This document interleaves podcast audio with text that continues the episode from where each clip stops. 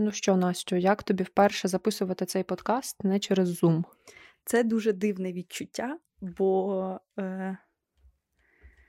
для мене завжди був стрес зайти в Zoom, я чекала, що мене з нього викине. Але насправді нічим не відрізняється, крім того, що тебе можна взяти за руку. Будь-якої миті. Знаєш, коли ти відчуваєш, потрібна підтримка. І ви можете там взятися за руки, об'єднатись. Ми взялися за руки, якщо вам це раптом цікаво. Але ми їх відпускаємо для того, аби продовжити серйозну розмову. Хто стартує? Начувачі можемо. Давай начувачі. Чува-папір? Ні! Що? Ну добре, починай. Так нечесно. От в мене в школі було чува-папір, чува-що хочеш. Отак у мене було. Дивись, це чувачі взагалі до мене прив'язалось, коли я приїхала на Галичину, тому що все життя для нас це було Юзефа. Юзефа. І ви викидаєте. Камінь, ножиці, папір. Просто залежить все від регіону.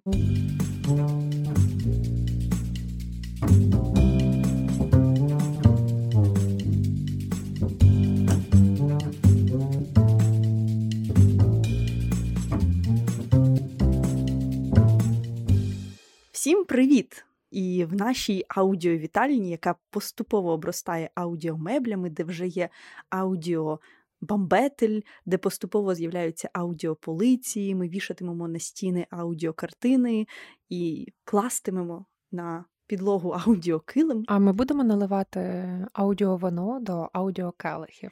Звісно, ми це все робитимемо, але наразі ми зібралися в цій аудіовітальні, щоб поговорити в нашому аудіоподкасті. Аудіоподкаст як масло масляне.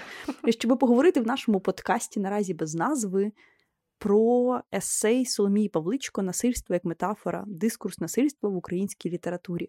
Поговорити в прекрасному товаристві мене, Насті Євдокимової, і моєї коліжанки Богданки Неборак, ну і всіх тих, хто зібралися за нашим уявним аудіостолом, з нашими уявними аудіокелихами і уявним аудіовином. Але якщо у вас, наприклад, справжнє вино чи справжня кава у горнятку, не стримуйте себе, ви не мусите винаходити аудіокаву. Будь ласка, пийте її спокійно і з задоволенням. Формат у нас сталий. Немає нічого сталішого за наш формат. Ми ставимо одні запитання і шукаємо на них разом відповіді. Запитання можуть бути найпідступнішими в межах нашої теми, але насправді саме ці запитання дозволяють нам триматися якоїсь структури і говорити по суті.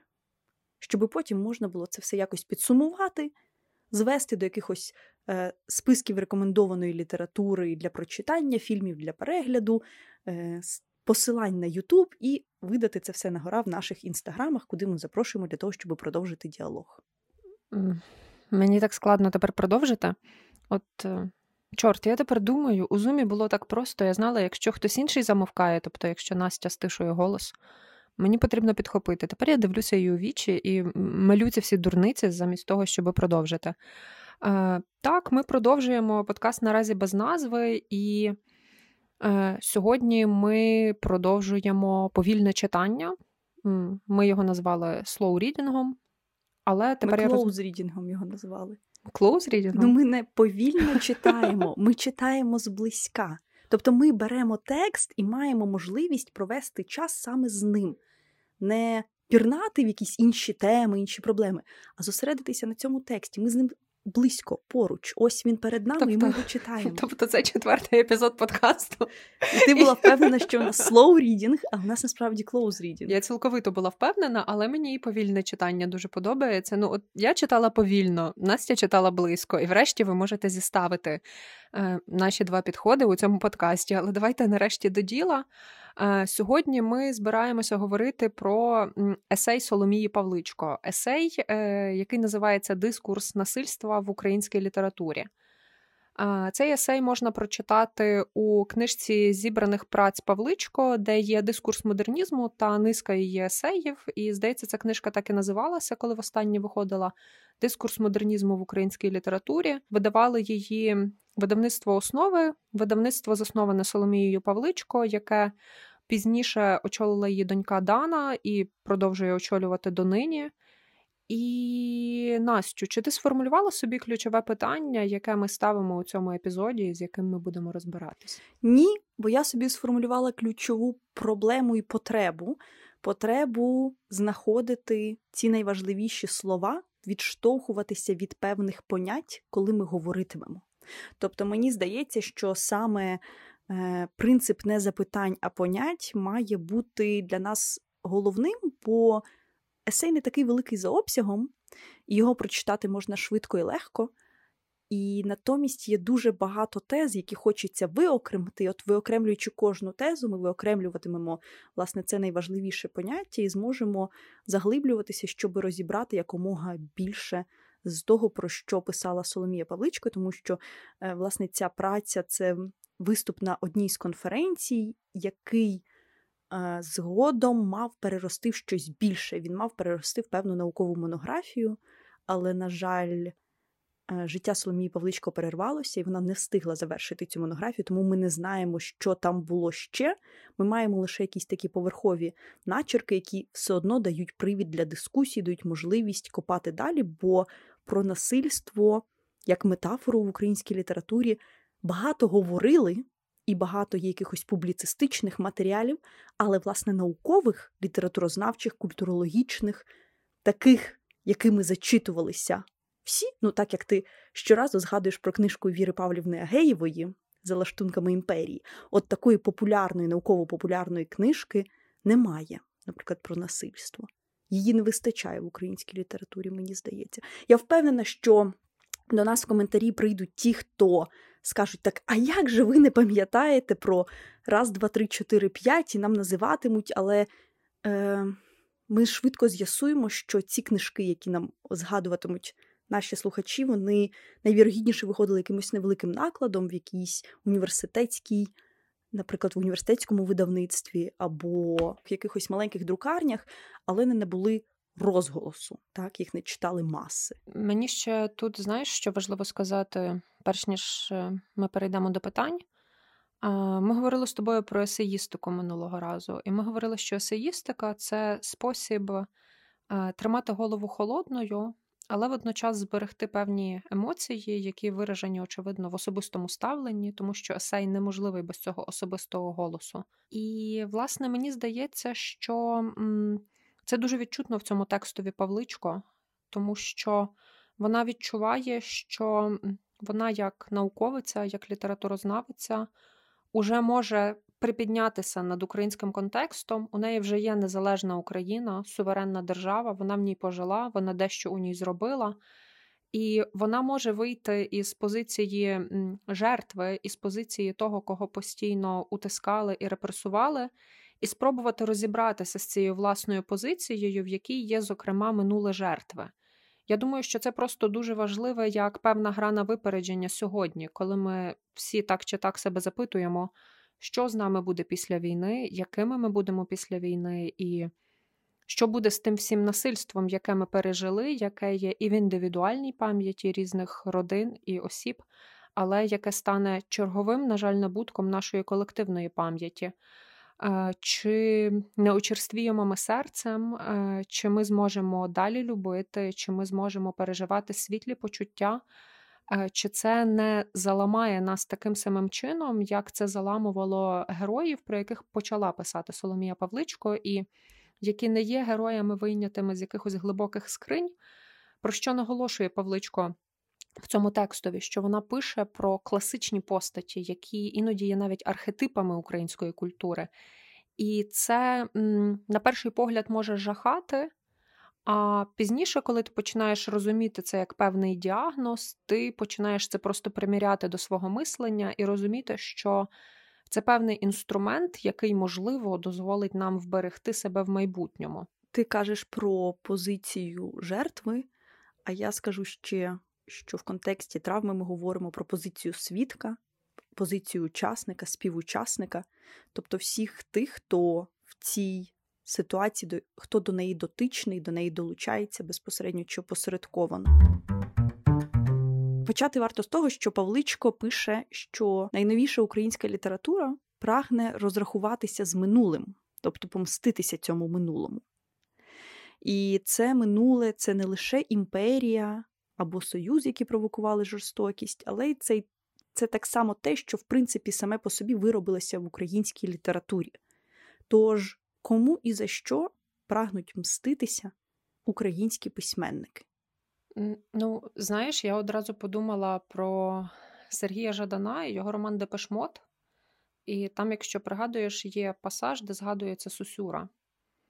І Сусюра важливий там не як видатний ліричний поет, а як особа, яка не передала історичну пам'ять. І я думаю, дуже часто українські письменники, особливо письменники, які були частиною таких відірваних поколінь, це шістдесятники. Ну, з шістдесятниками не так, напевне, все-таки це більше стосується вісімдесятників, дев'яностників. В чомусь вони могли мститися за цю непередану спадкоємність. Дехто це вирішує так, як... Я вже сама починаю себе повторювати, але як Андрухович, який вводить Хвильового чи персонажів Хвильового у свої романи. І він робить його своїм соратником, побратимом, сучасником у чомусь. Хоча зрозуміло, що Хвильовий був задовго до. І я думаю, дуже часто українські письменники мстяться за цю перервану нитку або непередану спадкоємність. Я вернуся до цього есею Павличко. Якщо пригадуєш, там є пасаж, де вона пише про те, що тема насильства і дискурс, власне, насильства в українській літературі – це недосліджена тема. Але також вона пише про те, хто її почав. І, на її думку, цю тему почав розробляти Віктор Петров Домонтович у своїй романізованій біографії «Аліна і Костомаров». І це страшенно цікаво, тому що в такий спосіб Павличко, як літературознавиця, як дослідниця, знаходить собі певного наукового попередника. А ці міжпоколіннєві голоси, вони страшенно важливі, коли ти відчуваєш, що ти не одинокий, що хтось починав, хтось робив це до тебе. І Павличко пише про помсту своїх своїм, про помсту чоловіка дружині, дружини чоловікові, чоловіка дітям і так далі. Про такі дуже трагічні речі, бо вони стосуються приватного життя і його неможливості повної. Тому що якщо найкращим рішенням для чоловіка є убити свою дружину чи навпаки, то хай в мене кине каменем той, хто вважає, що це дуже щасливий розв'язок. Він може виглядати для когось логічним, але назвати його радісним не можна. І тому я думаю, що дуже часто це справді помста передовсім самим собі за те, що наші попередники не дотягнули, не вдалося їм щось, що вони нас не захистили. Знаєш, це як діти, які можуть ображатися на батьків за те, що їм чогось не додали. І переважно, коли ми йдемо до психотерапевта і, поміж іншого, починаємо розбиратися із своїми стосунками з батьками чи іншими близькими, то в якийсь момент ми доходимо до того, що коли ти дорослий, тобі вже нема сенсу ображатися на твоїх батьків, бо ти нічого не зміниш з цим, і це просто буде викликати у тебе нездорову прив'язаність, певний нездоровий стосунок.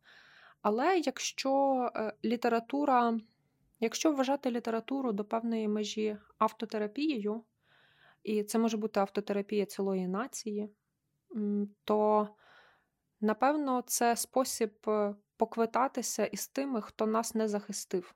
А поки ми не мали інструментів в руках, і поки ми не мали знання про себе, ми не могли захистити себе самі. І, можливо, ми чинили так, якби ми свідомі, інакші, ми дорослі, того не хотіли. Відтак нам, дорослим, стає іноді соромно, іноді прикро за себе несвідомих. І це, напевне, найгіркіше відчуття, тому що дитинство, навіть таке метафоричне дитинство, це таке щось несвідоме, це має бути щасливий період, радісний. Тобі має бути легко, про тебе піклуються, і твої близькі хочуть, щоб тобі було добре. І тоді виникає питання, хто має тебе захистити, і чи зможеш ти захистити себе сам, ставши дорослим для самого себе. Я думаю, що дуже часто українська література вирішувала це питання, і цілком можливо ми з тобою належимо до чи не першого покоління, яке бачить також і ту сучасну українську літературу, яка припиняє вирішувати це питання помсти. Тому що більшість архівів розкрито, більшість карт доступні, і тепер настають зовсім нові інтерпретаційні можливості для письменників. вони можуть не просто квитатися з минулим, вони можуть, розуміючи, що вони на своїй території, на своїй землі, розбиратися з цим минулим уже наступними засобами. Тобто, знаєш, це як людина, яка вже трохи походила на психотерапію, вона вже володіє певним знанням про свою психіку, і їй стають доступні інші методи. Вона вже бачить не просто вузький коридор, де вона рухається з точки А у точку Б, а вона розуміє, що розмаїтість варіантів безконечно широка. Водночас вона розуміє, що вона відповідальна за своє щастя і за свою радість. Раніше цього усвідомлення радше не було. Богдана, ти стільки всього сказала, і мені так хочеться тобі відповісти, бо ти почала зі зв'язку між поколіннями, коли хочеться з кимось не лише поговорити, але й комусь дорікнути із попередників. І про це є величезна монографія Ніли Зборовської «Код української літератури», де вона пише про символічне батьковбивство, сирітство, стосунки з батьком і з матір'ю, інтерпретує через Фройда, власне, про стосунки з українських письменників між собою, хто кого читав, кого наслідує, хто які травми залишив ще від Котляревського починаючи, як ці травми потім трансформуються. І про це можна говорити багато і довго, застосовуючи різні психологічні концепції, але, напевно, ми цього не робитимемо, а з'ясуємо про те, що як можна розбиратися з минулим, так? Що потреба все одно залишається, і потреба є завжди, і не іноді ця потреба стосується необхідності поквитатися. А часом це потреба подати якусь свою позицію. Бо коли, наприклад, Старицький у 1880-х роках починає писати тритомник про Богдана Хмельницького, це не потреба з кимось квитатися, це не потреба розбиратися, це потреба подати свою історію на противагу тій, яку розповів Генрік Сенкевич «Вогнем і мечем».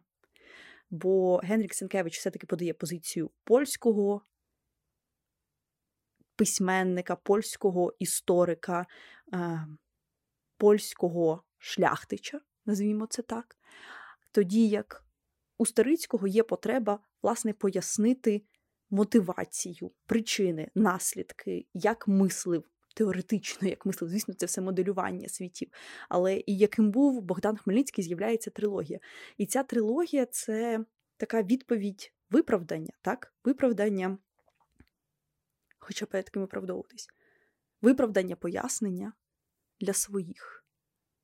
От я про те, що розбиратися з минулим все одно потреба є, і подавати історію по-своєму. Показувати, як ми її зрозуміли.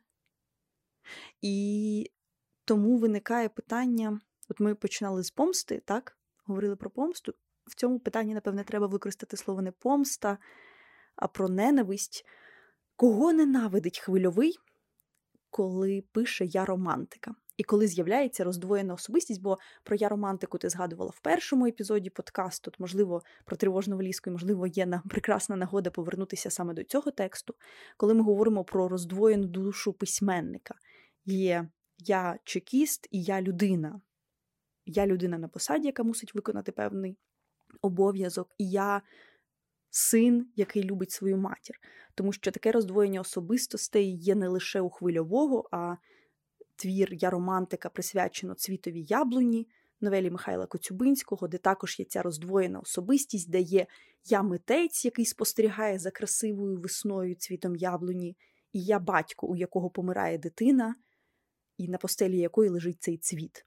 І я бачу тут художню красу і мушу боротися всередині між цими двома іпостасями. І є третій погляд, так само «я батько» і «я митець», у п'єсі «Біла пантера і чорний ведмідь» Володимира Винниченка, коли також є «я батько», якого помирає дитина, і «я митець», який бачить в цьому художню дійсність і хочу написати картину, і хочу зафіксувати саме цю мить, саме ці кольори, саме цей стан. І я не знаю, як мені бути. От, власне, про яку ненависть, про яку помсту здається Хвильовому? Я романтика, як тобі здається? Ну, бачиш, я тут уже уражена інтерпретацією Соломії Павличко, яка також наводить цей приклад «Я романтика». І мені здається, що тут дуже важливо, що Хвильовий повторює не «я чекіст і я людина», а він завжди повторює «я чекіст, але я і людина». І тут виникає ця патова ситуація, яку неможливо вирішити, а вирішити треба. Ми пам'ятаємо, як вирішує її головний герой. Він убиває свою матір, і йому це дається нелегко. Водночас він, убивши матір, мріє про те, що він може пригорнутися до неї і знову почути, як вона скаже, що він геть себе замучив, цей її син, але також розуміє, що це неможливо. І врешті матір залишається непохованою. Він її покидає, і його забирають його колеги. Я думаю, що тут йде мова про автоагресію. Соломія Павличко пише про це як про мазохізм, і це неймовірно влучно. Знаєш, я хотіла би тебе ще про інше спитати. Коли я перечитувала цей есей Павличко, я міркувала про цю тему з суб'єктністю. Тобто вона наводить там, скажімо, прозу Андруховича, яка також є, зокрема, прикладом прози, в якій є місце насильству. І вона пише про те, що спочатку було важливо задекларувати певну окремішність в українській прозі. Наприклад, у Андруховича в «Московіаді» це, очевидно, окремішність від Москви. Чи у «Московіаді» багато насильства, а вже ж перелічувати я його не буду. Я тут хочу сказати про інше. Мені дуже важливо, що в Павличку, повторюю, виникає цей момент, коли ти можеш перестати говорити, умовно, «Україна не Росія», а піднятися над своєю Україною і подивитися, що там взагалі відбувається. І знаєш, про що я згадала? Я одразу почала думати про приклади в українській поезії, а не в українській прозі. І про те, як рахунки зводять українські поети. І я згадала Ігоря Римарука два тексти. Перший текст 91-го року із книжки «Нічні голоси». Ми розуміємо, що на фоні незалежність України, парад незалежностей. І у нього є дуже гарний вірш, який має дуже багато рефренів, через це він здається таким дещо фольклорним. Вірш названий за його першим рядком «На тій землі, де ще почуєш восени троїсті». Дуже гарно цей вірш, до речі, виконує близький товариш Ігоря Римарука, також поет-вісімдесятник, метафорист Василь Герасим'юк. І я дуже закликаю вас тицнути на лінк, який є в описі до цього подкасту, і послухати, як він його виконує. Але він починається так. «На тій землі, де ще почуєш восени троїсті, де Бог ночує в кожній матеїсті, де кожні вісті, як останні вісті, якщо й не злі». Словом, він побудований на таких дихотоміях, які вживаються.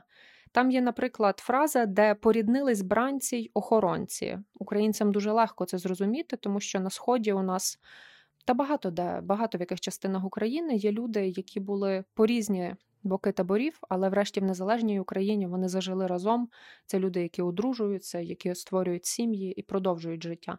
І там є фраза, яка мене неймовірно торкає щоразу, яка звучить так.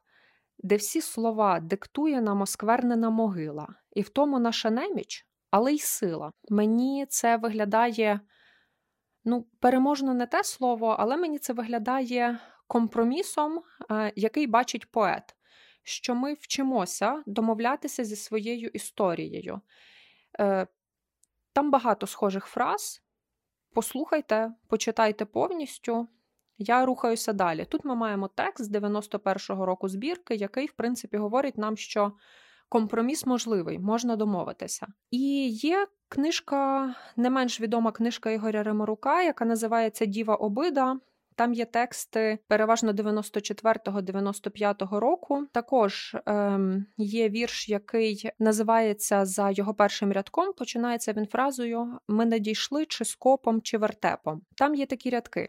«Спасенний спис, він також у твої уцілить груди, бо добрим цей останній міт не буде».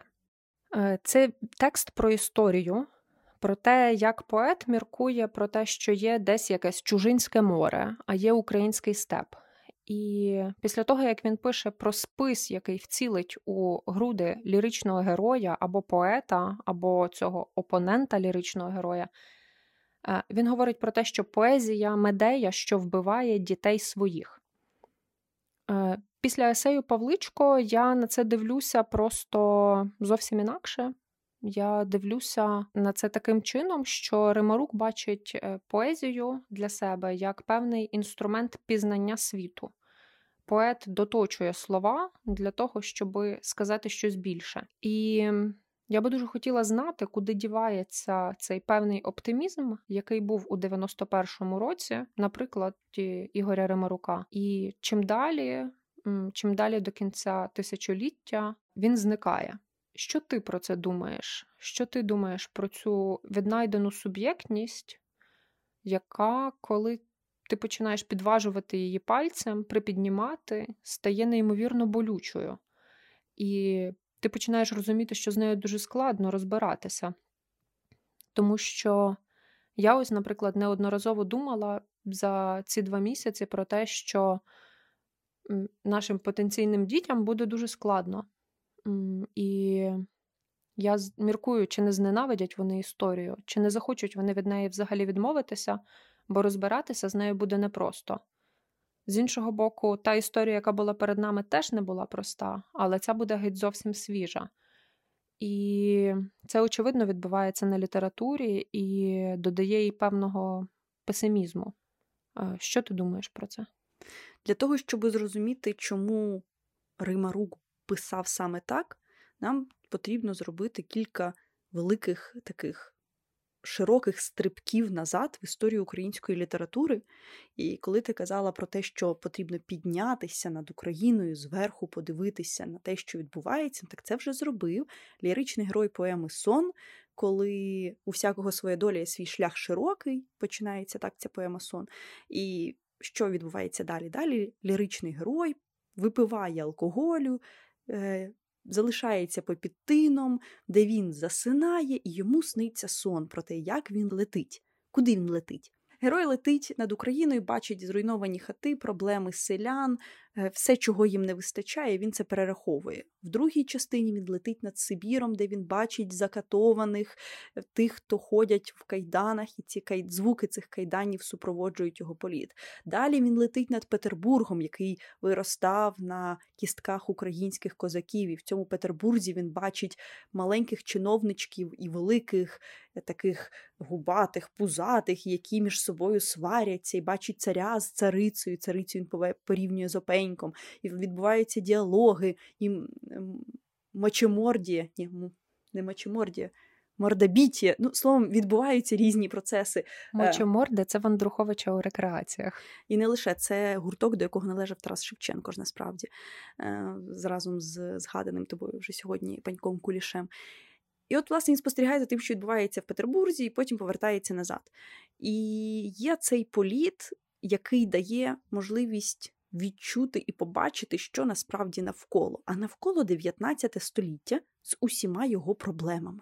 І куди ми не поткнемось, в який історичний період, завжди буде безліч якихось проблем.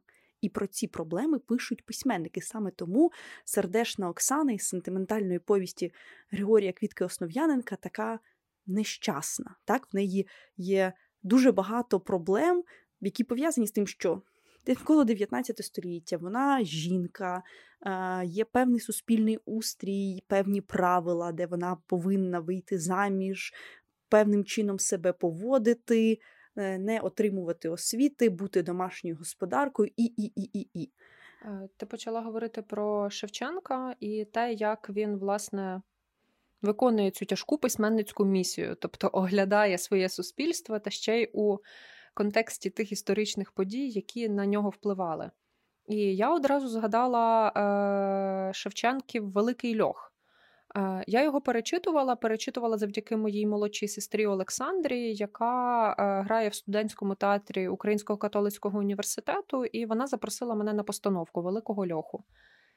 І ти знаєш, я сиділа на цій постановці з жахом. Тому що, коли ти читаєш це у школі, Це якийсь жахливий сюжет, але, скажу так, знаєш, читати це з закінченою вищою юридичною освітою значно гірше. Тому що, нагадаю слухачам частинку сюжету «Великого льоху», там є три м'ятежні душі, трьох дівчат, яких Шевченко описує як великих грішниць. І ми думаємо, чим же завинили ці дівчата. Одна із них, немовлям, усміхнулася до цариці, яку вона побачила на воді.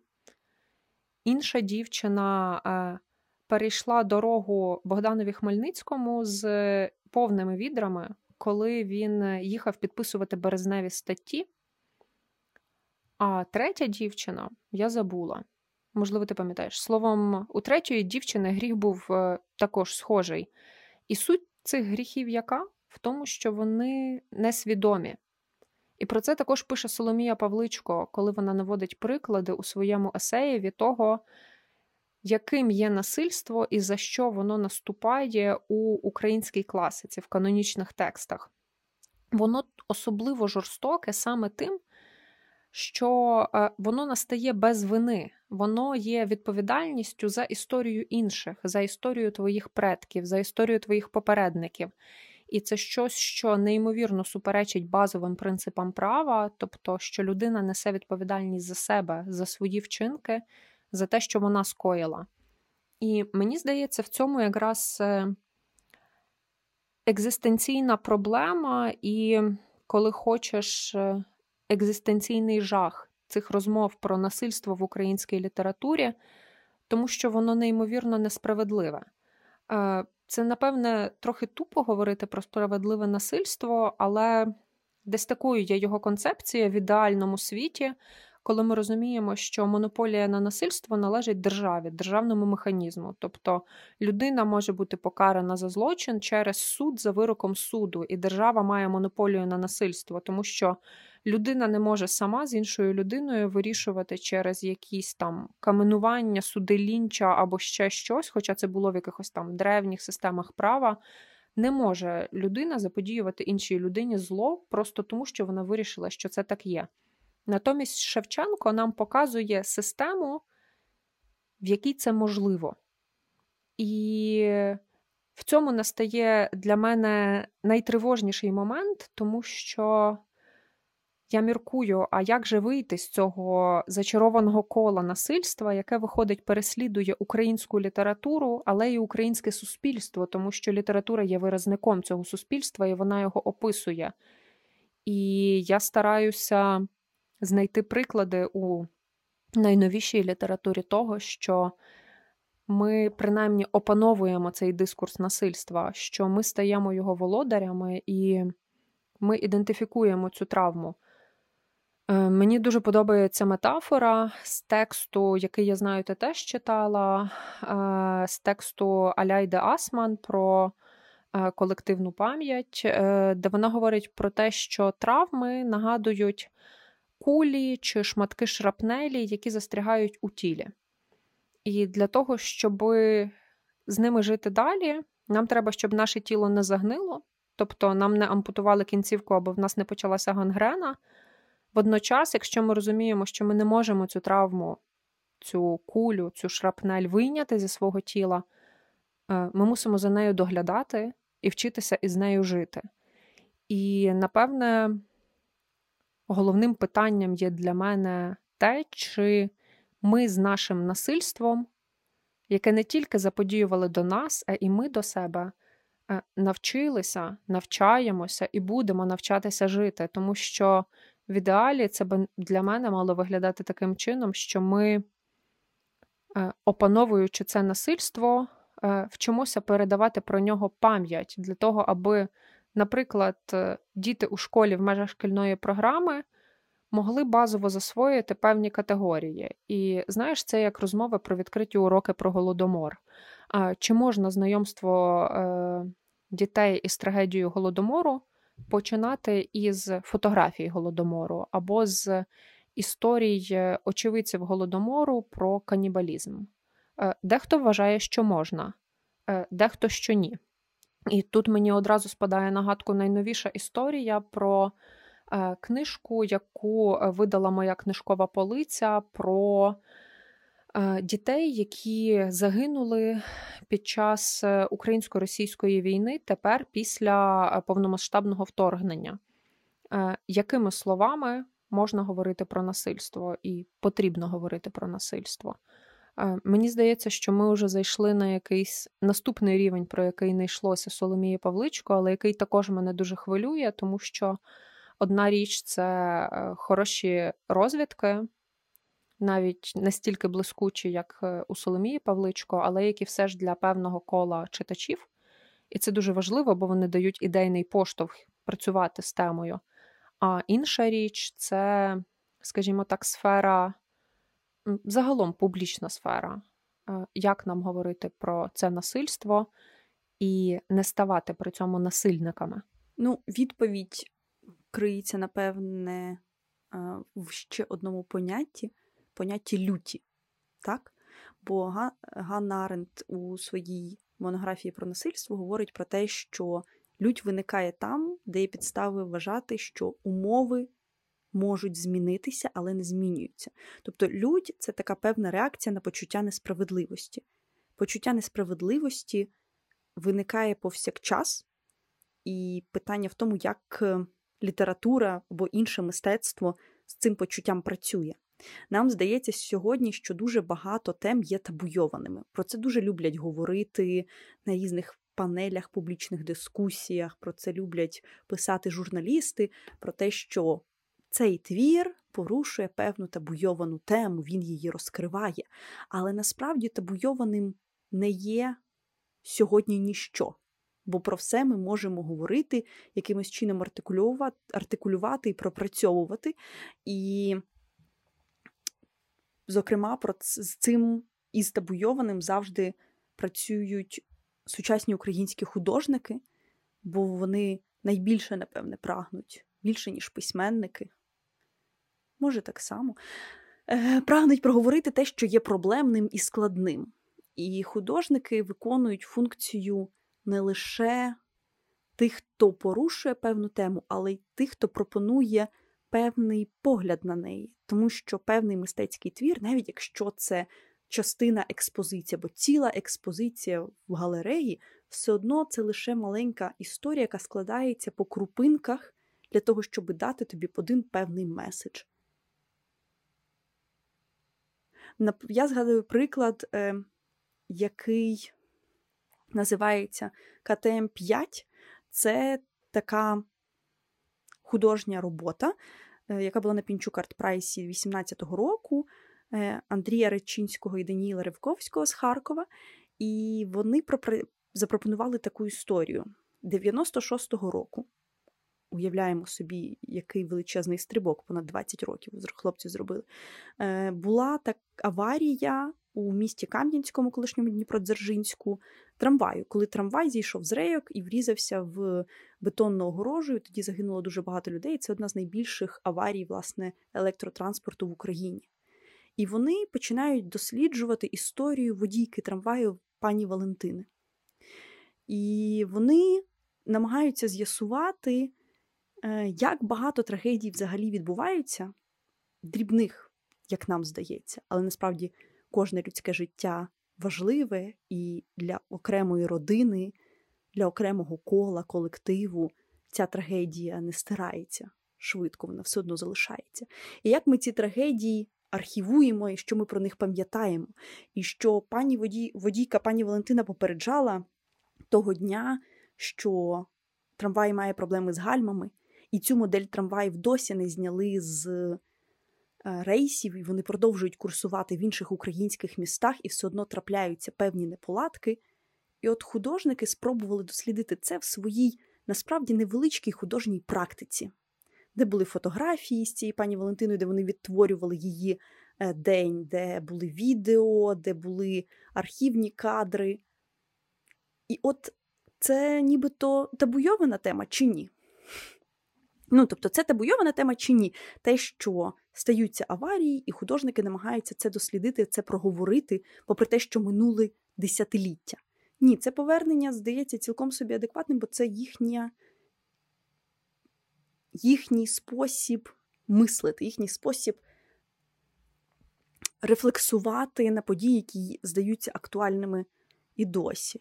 Ну, і їхній спосіб говорити про відповідальність, бо все одно хтось педантичний, кого, можливо, менше цікавить сучасне мистецтво, але більше цікавить смисл, який є або його немає в роботі, вийде з цієї виставки, де буде така робота з думкою про те, що це сталося, але ці трамваї досі ходять українськими містами. І чи має так бути? І, знаєш, якщо міркувати про мистецтво як певний тригер змін, внутрішніх або зовнішніх, мені здається, що це просто дуже класний приклад того, що мають настати певні зміни. І одна річ, що, наприклад, громадський активіст, він може вийти під Міністерство інфраструктури з плакатом і провокувати тележурналістів, аби вони знімали про це сюжет. А художник має свої засоби для цього, і ось він обирає такі, тому, мені здається, це дуже, дуже крутий приклад. Знаєш, ти почала говорити про різні мови, які дозволяють проговорити насильство. А вже ж, коли Павличко пише про письмову мову, вона має на увазі те, що ми можемо зафіксувати, що ми можемо проговорити, прописати. Ми розуміємо, що коли говоримо, то є певна більша вільність, більша емоційність того, що може бути сказано. Але коли ми пишемо, є більша виваженість, і ми можемо часто сказати щось куди гостріше, але значно краще підібраними словами. І мені просто здалося, що ти почала про це говорити, коли сказала, що табуйованих тем не існує, адже ми можемо підібрати слова для того, аби сказати про будь-що. Знаєш, я би ще дуже хотіла, аби ми встигли поговорити про таку річ, коли слова підбирати не хочеться. Мені здається, що цього дуже багато в суспільстві. Цього завжди було багато, просто є, скажімо, тихіші часи і є часи тривожніші або гостріші. І про це пише Павличко, я навіть зацитую. Вона пише про те, що стається, коли мовна агресія виходить за рамки тексту. І вона пише так, що безвідповідальне писання загрожує світові. Воно є, по суті, формою насильства. Насильство над текстом призводить до насильства над світом. І там вона апелює до есею, який я ще не встигла прочитати, але дуже хочу, Славенки Дракуліч, про інтелектуалів як негідників, intellectuals as a bad guys, і я думаю, тут всі розуміють, про кого я одразу міркую.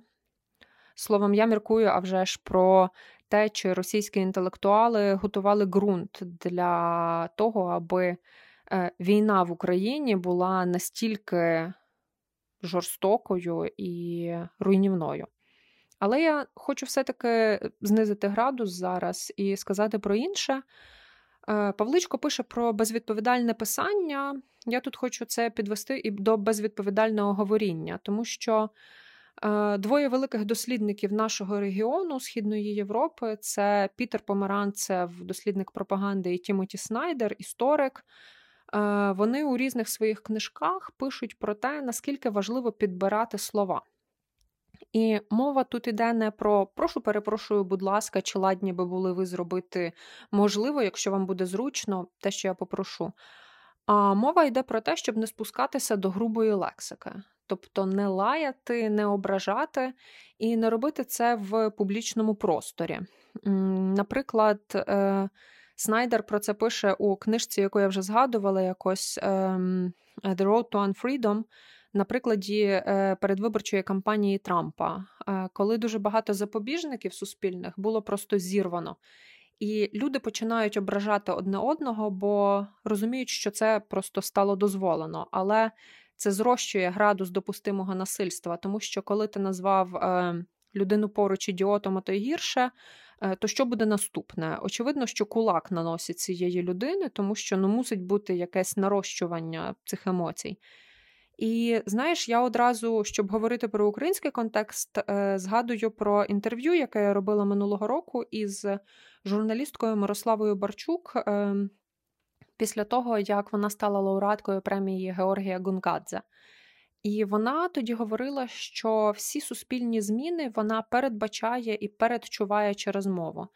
І, зокрема, вона тоді наводила декілька прикладів з української політики, коли політики дозволяли собі речі загалом неприйнятні, але втім вони їх дозволяли. І врешті це не було проговорено суспільством, не було дискусії навколо цього. І до чого це спричинялося? До ще гірших відповідей опонентів цих політиків. І фактично це такий м'ячик для пінг-понгу, який з легкого пластику поволі перетворюється в тенісний м'яч, а потім у каменюку, яка може влучити комусь у голову. Тому що, ми багато говоримо зараз про те, що непокаране насильство і непроговорене насильство, яке не дочекалося відповідальності, на жаль, воно повертається і повертається ще жорстокішим.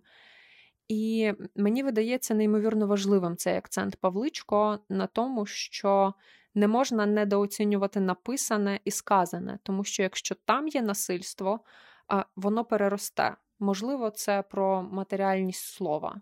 Що ти думаєш про це? Я думаю, що це називається мовна агресія, і це є, і завжди було і в українській літературі, і в українському мистецтві. Я інакше поверну це питання, от я щойно це наговорила все, а одразу згадала про те, що один з головних стереотипів про сучасну українську літературу, який тягнеться ще з початку 2000-х, це те, що сучасна українська література – це суцільні матюки. І от де межа? З одного боку ми говоримо про насильство у літературі, ми розуміємо під літературою максимально різні тексти письмові, а з іншого боку, ми бачимо фактично бажання цензури. Тобто, якщо українська сучасна література – це не суцільні матюки, то, очевидно, там мають бути свіжі пахучі квіти і всі у сорочках, які щойно вийняті із поліетиленових торбинок і щойно від виробника. От, де знайти баланс між цим, розуміючи, що і насильства ми не уникнемо, але і прагнути насильства чи заохочувати його – це, очевидно, хитка доріжка. Знаєш, Богдано, це приклад можна навести з українського кіно. Так, звісно, українська література – це література з матюками лише тому, що так говорять люди навколо, так говорять підлітки, так говорять мешканці невеличких міст, от вона просто є, і це тобі скаже кожен український письменник і ніяк не намагатиметься інакше з цим працювати. А приклад з українського кіно такий, що сьогодні ми маємо два типи фільмів, якщо узагальнити. Коли я кажу сьогодні, це означає там, останні 10 років, так, коли український кінематограф почав активно їх продукувати. Це або комедії, як з дідзьо, зі скаженим весіллям, або що там, де ми можемо посміятися від душі. Чи добрий це гумор, чи вторинний – це інше запитання. Це щось, з чого глядач сміється, і від чого глядачеві весело. Інший тип фільмів – це трагедія. Це трагедія, в якій обов'язково хтось страждає, комусь боляче, хто переживає певний травматичний досвід, і це стосується абсолютно всіх фільмів. І нашого з тобою друга Нарімана Алієва фільм «Додому» – це суцільне страждання, це травма на травмі, і там немає нічого світлого, бо таким є життя цих персонажів і їхніх потенційних, їхніх прототипів також. Це і «Коли падають дерева» Марисі Нікітюк, там, де є, здавалося б, українське село, лавсторі, він, вона, кохання, природа, але так само в них є величезна кількість проблем, і невідомо, чи це кохання може закінчитися хеппі-ендом. Ми можемо наводити так кожен з прикладів, і навіть перший з фільмів, який найгучніше прогримів 2000-х, це, власне, «Стрічка плем'я» Мирослава Слабошпицького, де також є діти, є інтернат, є проблеми цих дітей, є жорстоке суспільство навколо, яке не створює ніяких умов для їхнього життя. Система освіти, зрештою, яка також не забезпечує ефективного ні навчання, ні життя, нічого. Тобто ми завжди говоримо все одно про якийсь біль, про біль, про травми, про проблеми, про щось, що нагнітає, і люди страждають, Але насправді таким є життя. Ми сміємося, ми плачемо. Ми живемо, ми помираємо. От на цих дихотоміях все і будується. Мені просто здається, що все те, що ти щойно описала, це якраз мова йде про цю апропріацію, привласнення цього насильства і насильницького досвіду. Бо я одразу згадала прем'єрний показ «Поганих доріг» Наталки Ворожбит у жовтні.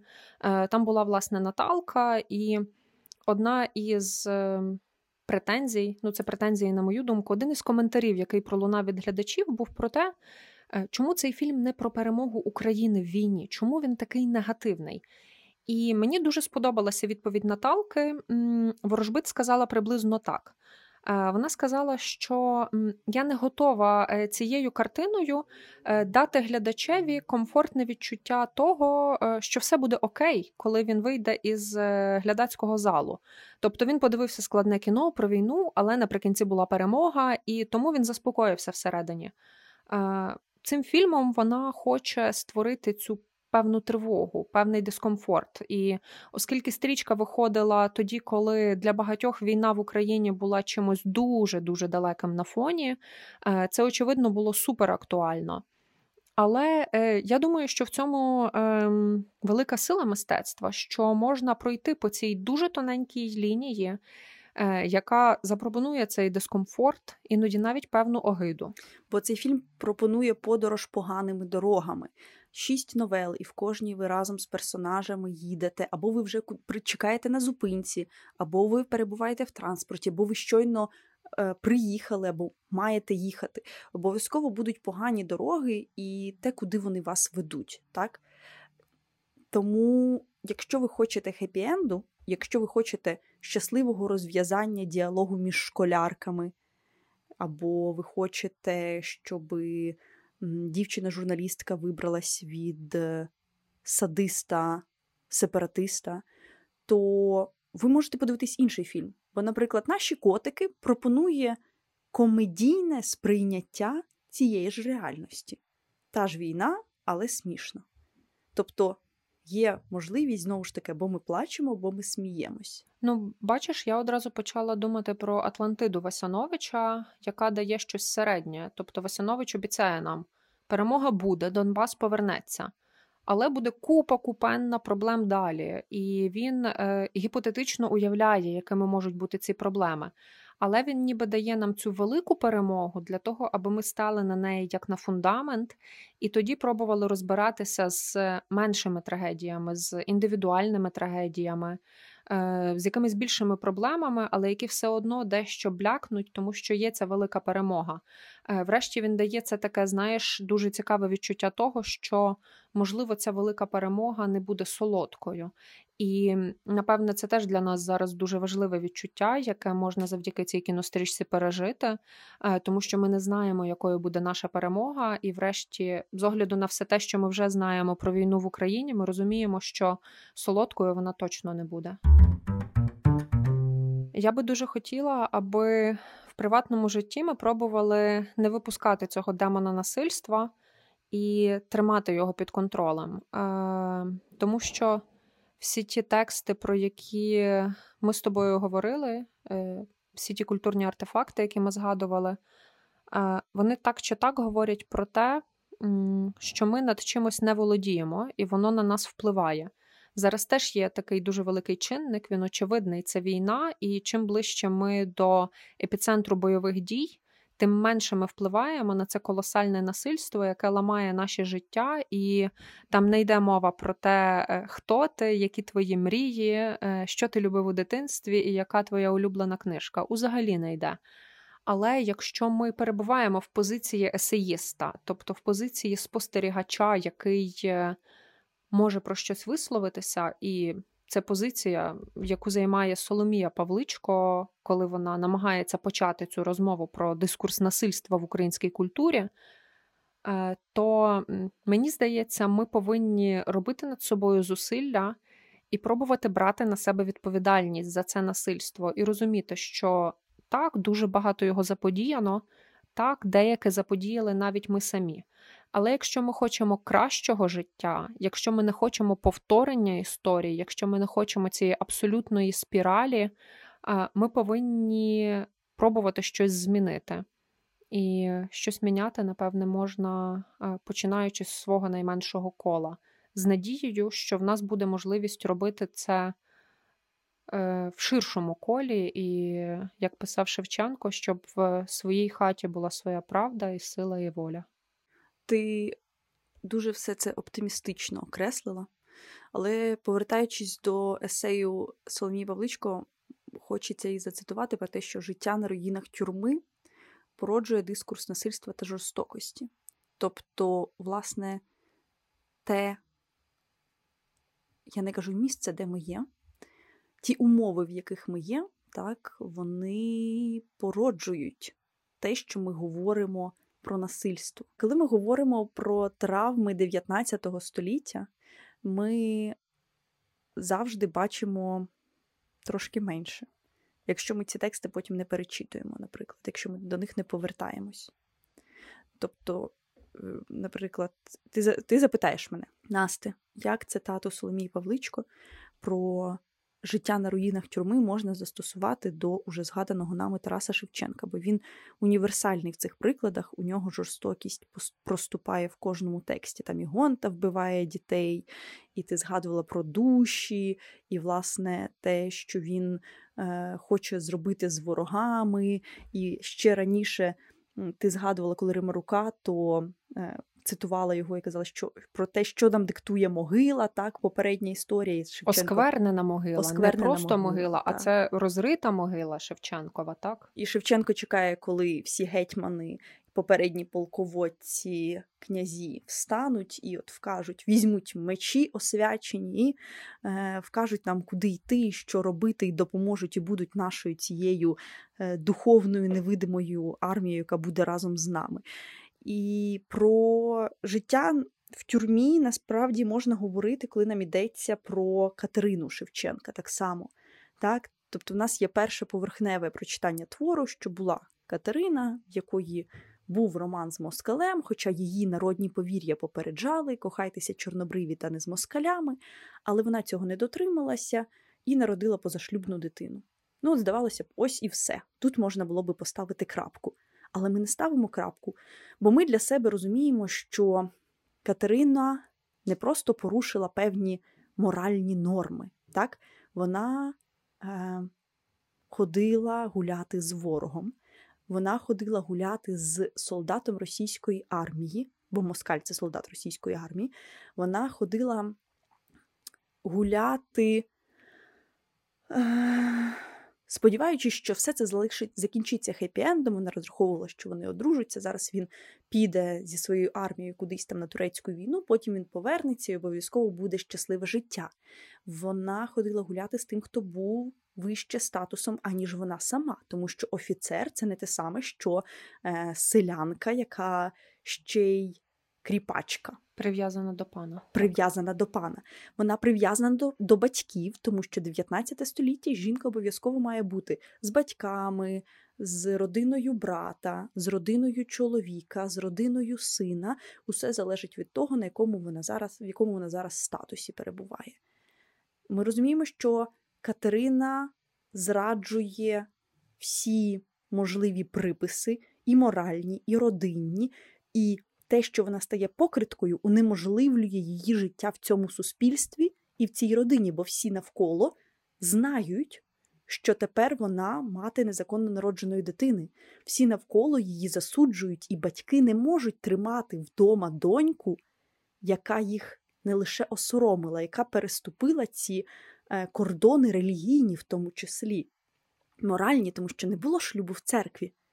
Не може бути ніякого статевого акту, не може бути ніякої дитини. І Катерина перестає бути членом суспільства, членом родини, її викидають з цього родинного кола, і вона залишається сама з дитиною. Далі ми можемо порівнювати образ Катерини з образами інших матерів у Шевченка. Це наймичка, це Марія. Бо у Шевченка вони всі щоразу якось на статус вище, так? Вони всі мудріші, і вони інакше ставляться до своєї дитини. Катерина ж не справляється з цими обставинами і вирішує покінчити життя самогубством і залишити дитину наодинці в цьому світі, бо вона розуміє, що вона вже ніяким чином їй не допоможе. І собі теж не допоможе. І це підштовхує її до самогубства. Ми не знаємо насправді, чи любила Катерина Москаля, чи насправді це був стокгольмський синдром, і вона просто полюбила ворога. Так, вона полюбила того, хто був старший, хто був в іншому статусі, хто напосідав на неї.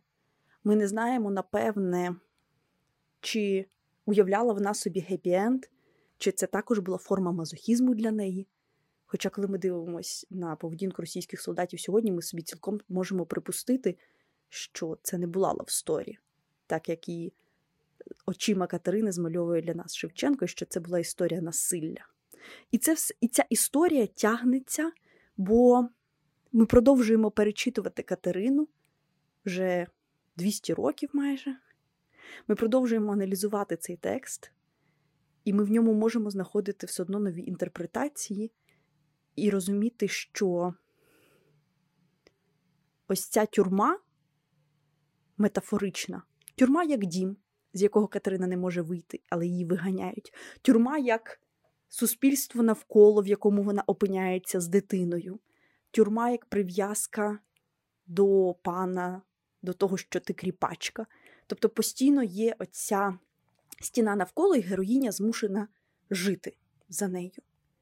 Що воно наростає, і нікуди ніколи ця тюрма не дівається.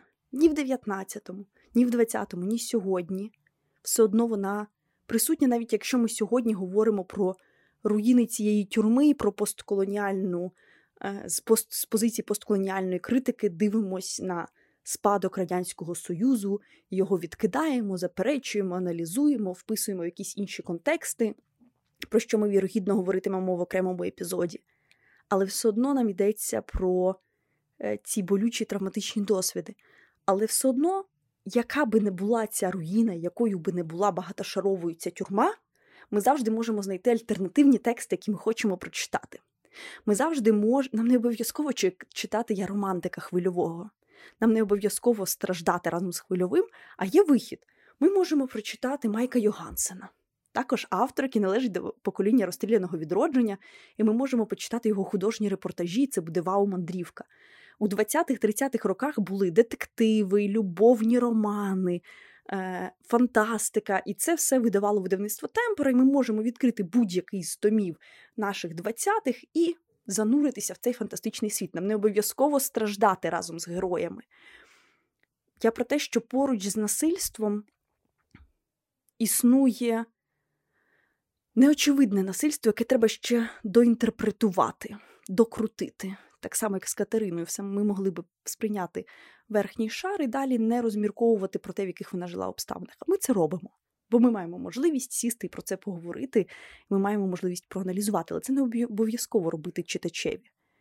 І так само, коли ми говоримо, наприклад, ми нещодавно говорили про інтернат Жадана в другому епізоді, і там також ми говорили про насильство, ну, бо воно є в романі про війну.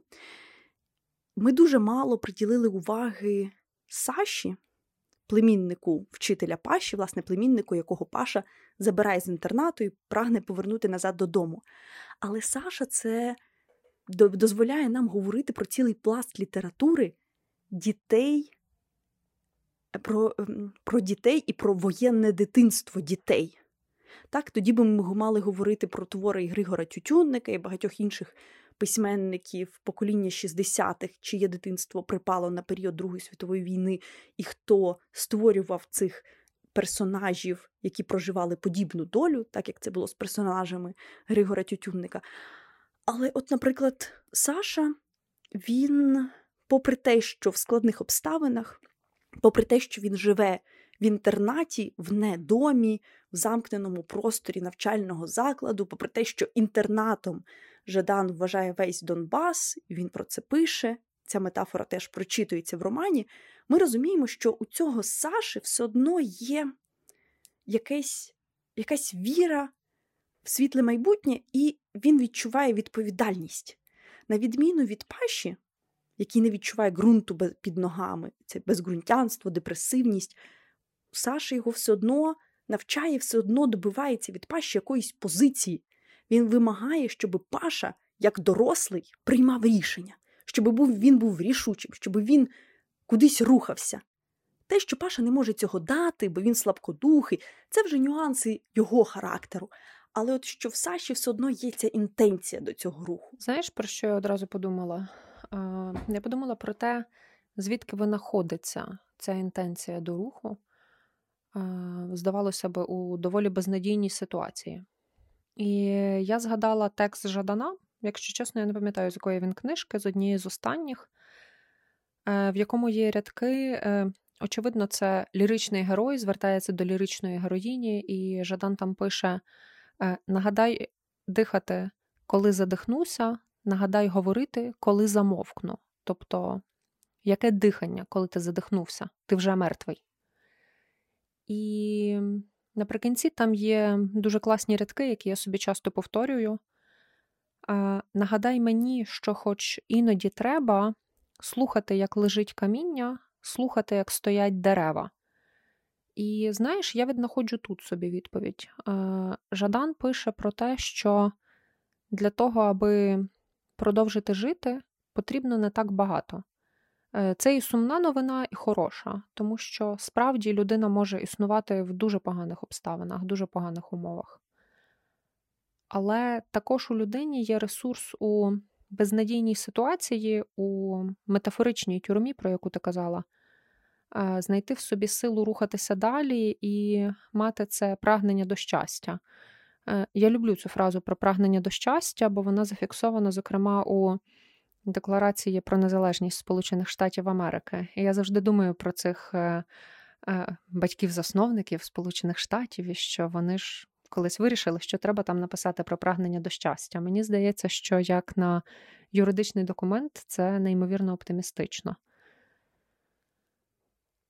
І тому мені здається, що шанс на щось хороше він є. І як він був тоді у 20-ті, коли гайки вже починали закручувати однозначно, так він є і сьогодні. Інша справа – це залишити дверцята прихиленими. І мені здається, що також важливо не відмежовуватися від цього дискурсу насильства, тому що уникнути його не вдасться. І стерильно жити також не вийде. І питання полягає в тому, як же ж мудро це поєднати? І як дійти до такої улюбленої Андрієм Олександровичем Содоморою золотої середини? Та просто собі жити. У 2020 році найпопулярніший формат подкастів – це були True Crime подкасти. Вони займали найвищі позиції, не мали найбільшу кількість прослуховувань. В українській подкастній сфері також є такий приклад. Це «Не та людина» подкаст «The Ukrainians Media». І в цьому подкасті двоє журналісток розглядають історію Михайла Ткача, такого серійного убивці, який вбив понад 100 осіб в різних куточках України. І от вони намагаються з'ясувати, яким був цей маніяк-убивця.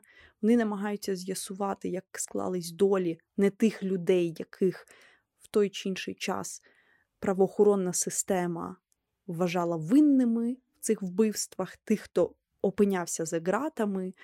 І насправді в цій історії немає нічого позитивного. Тобто це детектив, в якому ти разом з криміналістами, разом з учасниками цих подій, з очевидцями, з журналістами рухаєшся для того, щоб відкрити для себе ще одне коло жахіття.